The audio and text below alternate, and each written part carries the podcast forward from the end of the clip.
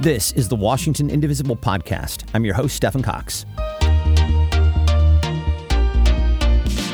Well, it is time again to check in on the 2024 election and see how it's shaping up. And so we welcome back our friend Kevin Jones. He is the leader of Indivisible Vashon and is also the leader of the Win Elections Group. Hey, Kevin, how are you, man? I'm doing good, Stefan. You know, I'm all I'm all ready to have this conversation. This earlier today, I was in what might be one of the truest forms of democracy, where our local community council, a committee has just been created. It was the kickoff meeting of the committee. And we're talking about basically a large corporation using their corporate muscle to uh, talk people into giving them easements on their personal property so that the corporation could generate some benefits for itself. And uh, so, what better way than to bring a group of people together to talk about our power and our influence about how we are governed. So um, I think that's really the theme of what we're talking about here. And I just had a wonderful example this morning. Uh, so I'm all ready to go. Love it. This is what democracy looks like, as they say. Absolutely. So, yeah. So, you know, we've seen some changes in things since last month. I want to start with the status of states that Democrats are going to be focusing on to win in November. In terms of the White House race, since this is obviously everybody's you know, very focused on this, uh, talk a little bit about how this math is currently looking. Which states does Biden need right now, and in which combinations to win? Yeah, that's um, a really straightforward question with a probably more complicated answer than you'd like to hear. But um, we have a, a, good friend who does this kind of math, right? Um, Michael Podhorzer. And what Podhorzer did is he looked at all the states that Biden won by a pretty good margin. We're talking about the eastern seaboard, except for North Carolina, South Carolina, Florida, the West Coast, um, and, and basically said, okay, Biden's going to probably win all of those again. There's six states that were really close uh, in this last election. And what we're talking about is the blue wall, right? Wisconsin, Michigan, Pennsylvania, and we're talking about Nevada, Arizona, and by the way, Georgia. Right. It came in with a Biden win of only two tenths of a percent. It's the closest race uh, in the in the Biden win in 2020. 17,800 uh, something votes. That is was, was how the quote goes, something oh, like that. Well, yeah. we've, we've heard a former president quote that number. exactly. of course. Um, so the deal is Podhorzer says, okay, of those six, which are like right in the middle, you know, the, the close, really close races. Uh, by the way, he didn't include South Carolina, which is equally close. But apparently, South Carolina, uh, or is it North Carolina? I think North Carolina um, North Carolina, a Democrat hasn't won that seat for quite a while. Yeah. So fair enough to Michael, right? So we're looking at these six states. And what he's saying is in order for Biden to win, you need to have either Pennsylvania or Georgia plus Michigan. Okay. Well, you need more than that. okay. If you give all of the states to uh, basically to Biden that he won fairly handily last time. You know, he ends up with something on the order of 200 and 226. Okay, if you give all those states to to Biden, uh, that the easily, fairly easily won. Now, of these six states, let's say that he wins, Biden wins the most favorable three. In other words, the one he, the ones he won by the largest percentage last time around. Okay, that's awesome. That includes Pennsylvania, by the way which has the largest number of electoral college votes. If he wins those three, then he only needs to win one of the other of the six. Okay. So if he wins Michigan, Nevada, Pennsylvania, the most favorable to him, all he needs is one of Wisconsin, Arizona, or Georgia. Okay. And basically, what Podhorzer says is okay, so maybe if you don't get Pennsylvania, which is the largest number, well, who's going to come along to replace that loss? Well, the only way you can get a big enough number to do that is by winning both Georgia and Michigan. It's only because of the fact that they have a larger population and they have a larger number of electoral college votes. Okay. Got it. So this but, is really uh, impacting the the states you're focusing on, obviously. So you're looking at either to reach 270, Biden needs to either win Pennsylvania or Georgia and Michigan. Um, and and and if he gets Pennsylvania, oh by the way, he needs like Michigan and Nevada and one of the other three states. So it's not just oh win Pennsylvania, you're done, but it's the criticality of Pennsylvania, and if you don't get Pennsylvania, the criticality of Michigan and Georgia, and that's really Podhorzer's message. So he helps us focus on what you know. In other words, focus on the states with the big number of electoral college votes. Got to get those, but make sure you also understand it's more than just those big number states that you've got to get in Biden's camp. I know this impacts all the number crunching that you're doing. And another big factor uh, this year is redistricting. We, of course, had the census in 2020. We here in Washington have redistricted uh, census census. Uh, which other states right now are still dealing with redistricting issues and why? Uh, you know, I I, would, I thought that number would be pretty darn small. It turns out Washington is redistricting legislative district. Well, then I, I, I, stand corrected. I wasn't aware of that. Yeah, yeah, and, and it's not made a lot of news. Um, but the local um, Latino voters, there's a very large uh, Latino Latina population in the Yakima Valley. And some of the local voters said, you know, we're just not really seeing the representation that we deserve. And it turns out that there's two people, Bruce Chandler and Brian Sandlin, neither which sound very, you know, um, Latino, Latina to me. Uh, and they're not. They're both white males. They're probably older than you and I. Um, and they won the case that said, hey, we need to have a better opportunity to elect somebody into office who can represent us and has more of our cultural um, understanding.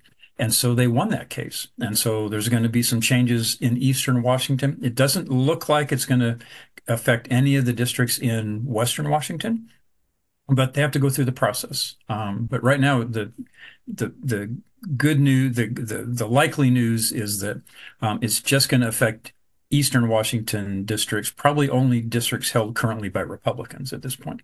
Well, so this is very interesting because this sort of flux and unpredictability is happening all across the country in different areas, right?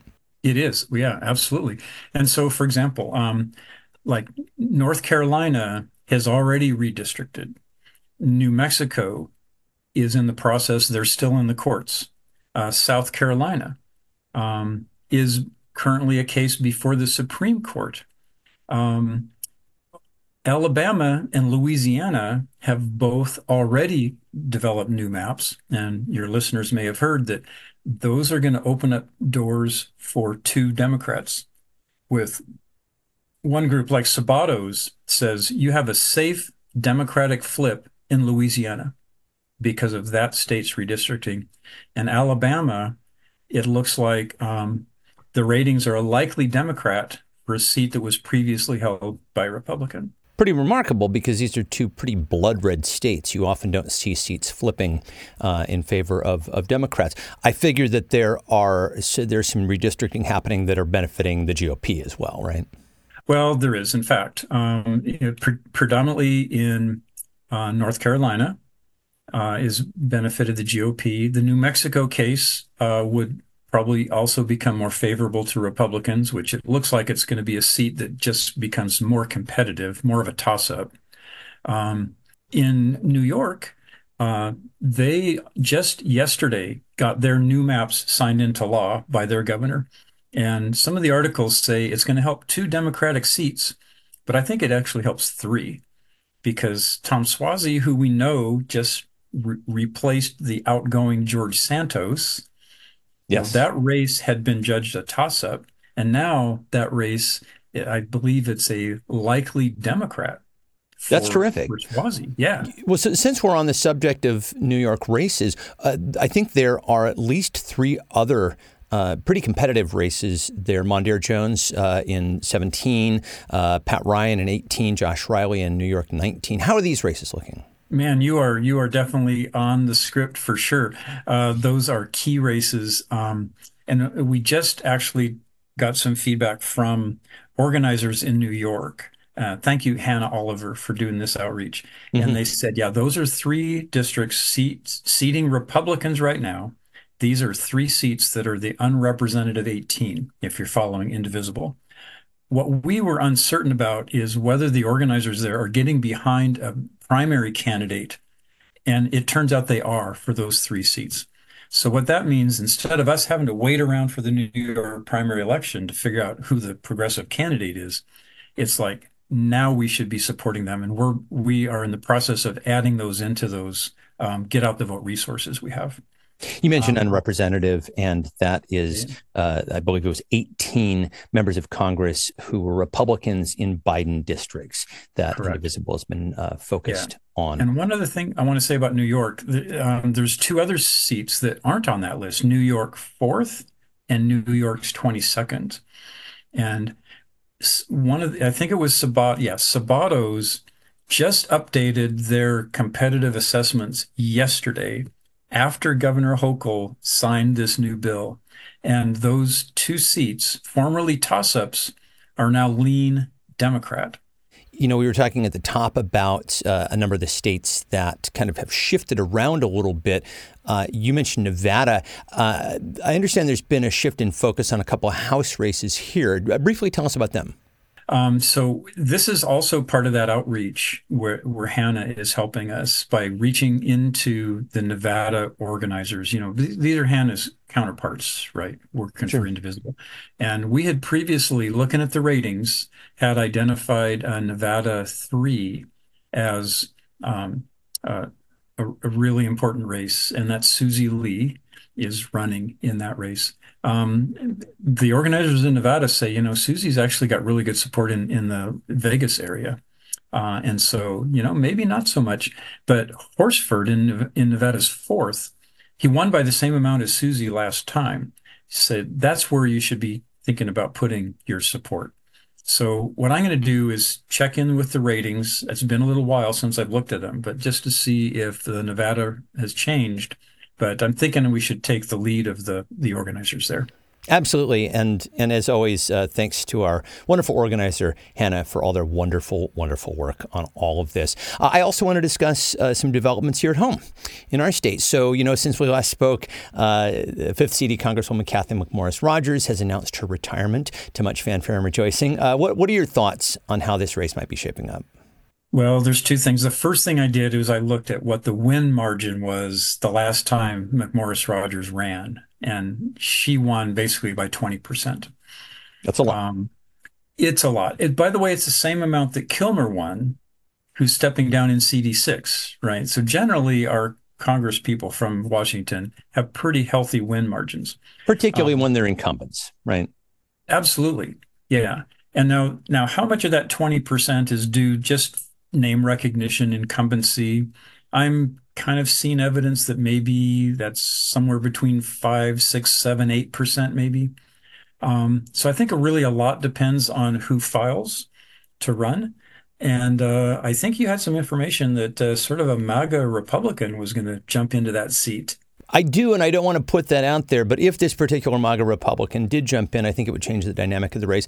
And of course, candidates matter on the Democrat side too. And so whoever uh, comes out of the jungle primary on top with the Democrats will certainly make uh, a big deal of difference, great deal of difference. So we're going to be watching that, of course, here. Um, well, and, and in fact, I really would like to, I have not had a chance to make this phone call yet, but checking in with our indivisible chapter leaders in the Spokane area just to see what they can tell us. Because um, again, good guidance is good guidance. I understand there's also some good news uh, and a rating shift for Kim Schrier's race in the eighth, my home district. Tell us about that. It is. It's a good news. The trend is in the right direction. It's not a huge step, but she doesn't need a huge step right now. Um, you know, I give each candidate a score uh, zero to four, where four is the most competitive. So the smaller number, the least competitive. So she was at 2.3. Now she's at two.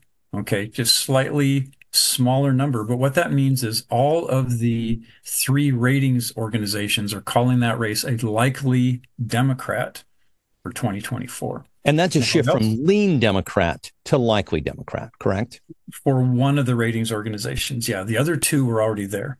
Right. So, so now all three are in alignment as, as likely Democrat. That's great news. Yeah. Yeah. Now, now of course, it's also, um, you know, who's going to file. And so that's why we keep an eye on this and why you and I have this conversation once a month is to say, okay, what's happened and what does it look like it means in terms of these outcomes that we hope to achieve? Yeah, Dr. Schrier, to my knowledge, has not drawn a Republican challenger of note yet, so we'll keep an eye on that. Um, in terms of legislative races, we've also seen some action in the move to flip the 10th LD blue. This is a district that includes all of Island County as well as parts of Skagit and Snohomish counties. What's the news here? Uh, so they now have so in, in the in the 10th they have two Democrats in the House and one Republican senator, Senator Muzzall, and there is now apparently a great candidate, Janet St. Clair, who's filed on the Democrat side. Indivisible groups who have people in LD10, they're checking in with each other just to see, hey, hey, hey, is this a person that we want to get behind? So we're waiting to hear the outcome of those conversations. But uh, if all of those indivisible groups line up and say, yeah, we want to support this person, then we don't have to wait around for the primary. We can right now start to amplify how to support uh, that Democratic candidate in in the 10th. Janet St. Clair. All right, so we'll keep an eye on that, of course, as well, and we'll be checking back in with you uh, as that story develops. You know, I want to give a shout out uh, to a couple of our, our wonderful groups uh, here in the state. As, as we know, there are a number of state executive races this year. A couple of indivisible groups have been doing a ton of work to assess candidates. You want to give them a shout out? Absolutely. Indivisible Tacoma, Olympia Indivisible, ears on, slap yourself on the back. It's pretty awesome what they're doing. Now, not only have they been pursuing candidate endorsements, um, and I was just talking to my good friend Lisa Ornstein, who on a Zoom call showed me the kind of work they're doing. I had actually never looked at the data sheets. It was very, very comprehensive. Um, and so now what's happening is they got a new and very uh, energetic new member of Olympia Indivisible, uh, Edie, who is like, how can we work together? And so uh, I talked to Julie from Tacoma, and she says, Hey, I'm happy to share all of our information.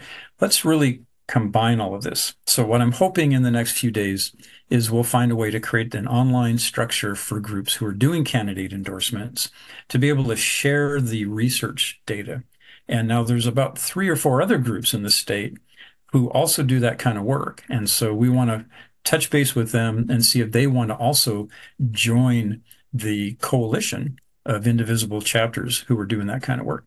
So sharing information, getting per, probably a you know broader perspective based on the information they can gather. Um, I think we'll you know let them do their thing in terms of exactly how they do the evaluation. Sure. Um, but once they have that, the next question is, hey, how do we make sure that people see the outcomes, you know, of their work. And so we got quite a few resources, um, including, I guess, a podcast, um, maybe, possibly. We're going to be partnering. Yeah, that, that, yeah, that is uh, watch this space, as Rachel Maddow is fond of saying, uh, for more development yes. on that front. We will be partnering on some town halls upcoming uh, with Indivisible Tacoma and potentially other groups as well on some congressional and statewide executive races. You heard it here first. Uh, and then finally, let's talk about ways that people can get involved, since, of course, that's where everybody's head is at right now. Uh, the first is with our good friend TAN. So, this, of course, is the Take Action Network. Uh, you have a special elections group sign up. Tell us about that. We do. Um, so um, if you thought that TAN was only something you thought about for legislative actions, think again. um, we know that you want to get out there on indivisiblevashon.org, the top of the homepage, click on the banner, the top, you go to the Get Out the Vote page, you'll find the candidates page, et cetera, et cetera.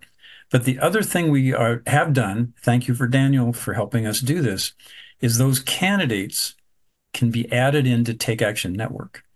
And as a TAN user, you can basically, I call I like to call it subscribe to that candidate's organization. Now, Daniel would call this a TAN search. And this is Daniel Weiss, who is the creator of the Take Action Network. It is. But once you once you sign on to TAN, and once you create those searches, which is super easy to do, um, then what TAN does is if there's an opportunity to, for you to support that candidate, you get an email to tell you about it. And so here's here's now get out your pens and pencils. Bitly bit dot ly forward slash. The rest is all capital letters. TAN elections, no spaces. TAN elections, all caps. When you get that document popped open, the very first thing you're going to see is links to join Take Action Network. The next thing you're going to see is how do I sign up for the Win Elections Communications? Where about once a week we send out, hey, here's what's new in terms of you know how you can volunteer to help out in in which states. Um, and then there's some TAN um, training videos that are in there. There's a list of things that you might want to hear about, like flip the House or defend the Senate and uh, so those are simple things you just click, and those searches get automatically added to your TAN dashboard, which means TAN is going to you know, send you stuff that it finds. Um, and also at the very bottom, another shout out Kevin Leja, TAN training, 45 minute online, get on Zoom with Kevin. He'll show you the ropes, show you how to navigate your way around Take Action Network, um, which makes it much, much easier, right, to, to, to jump right in and get active. Absolutely. So many resources here. Uh, really, thank you for putting all that together in conjunction with Kevin, of course, uh, Kevin up in uh, Indivisible Bellingham, and of course, Daniel Weiss, uh, who we're ever grateful to for uh, his creation of the Take Action Network. You know, before I let you go, um, we know that people are very concerned about these initiatives that are going to be on the November ballot. We're not sure how many at this point. This is the so called Let's Go Washington initiatives. They're looking to roll back progress on things like climate, tax equity. Um, we're going to be covering uh, in the following weeks how people can really take action to stop these initiatives.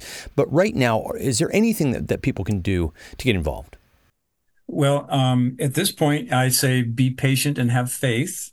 Uh, that's one thing. Uh, if you have access to the Win State calls, uh, in we in February we had uh, Treasurer Mackley from Invest in Washington Now.